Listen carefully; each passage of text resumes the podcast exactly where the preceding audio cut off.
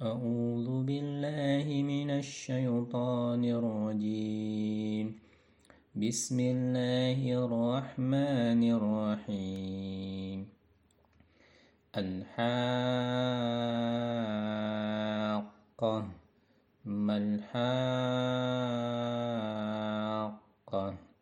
وما أدراك ما الحاقة؟ كذبت ثمود وعاد بالقارعة. فأما ثمود فأهلكوا بالطاغية وأما عاد فأهلكوا بريح صرصر عاتية. سخرها عليهم سبع ليال وثمانية أيام خصوما فترى القوم فيها صرعا. فترى القوم فيها صرعا كأنهم أعجاز نخل خاوية. فهل ترى لهم من باقية؟ وجاء فرعون ومن قبله والمؤتفكات بالخاطئة. فعصوا رسول ربهم فأخذهم أخذة رابية. إنا لما طغى الماء حملناكم في الجارية. لنجعلها لكم تذكرة وتعيها أذن واعية.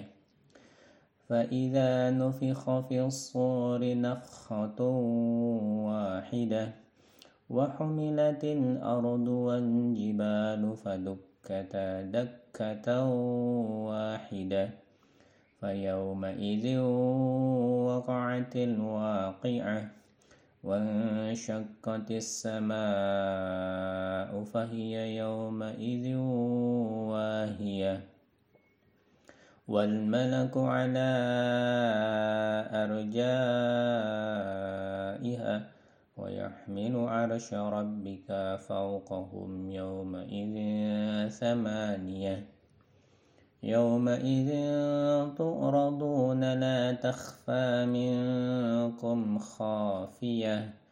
فأما من أوتي كتابه بيمينه فيقول هاؤم اقرءوا كتابيه إني ظننت أني ملاق حسابيه فهو في عيشة راضية.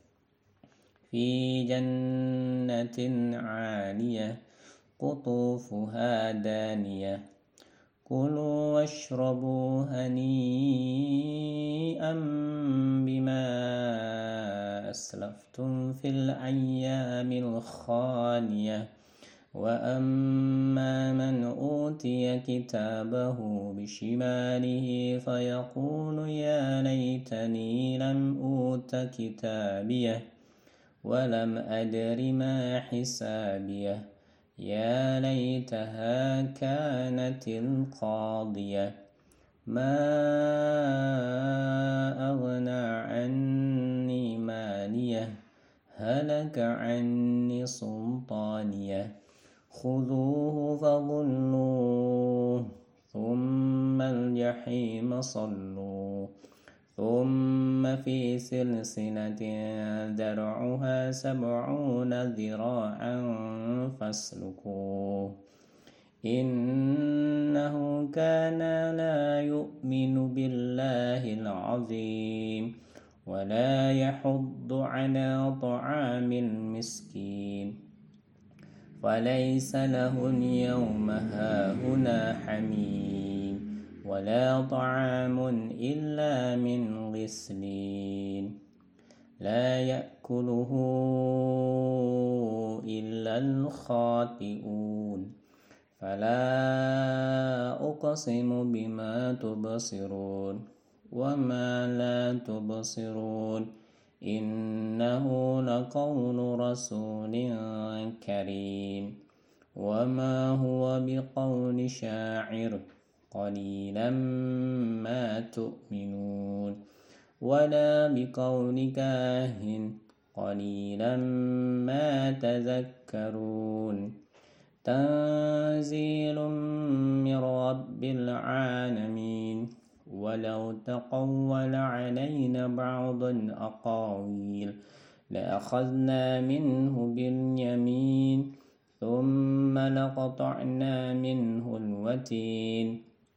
فما منكم من أحد عنه حاجزين وإنه لتذكرة للمتقين وإنا لنعلم أن منكم مكذبين وإنه لحسرة على الكافرين وإنه لحق اليقين فسبح باسم ربك العظيم. صدق الله العظيم.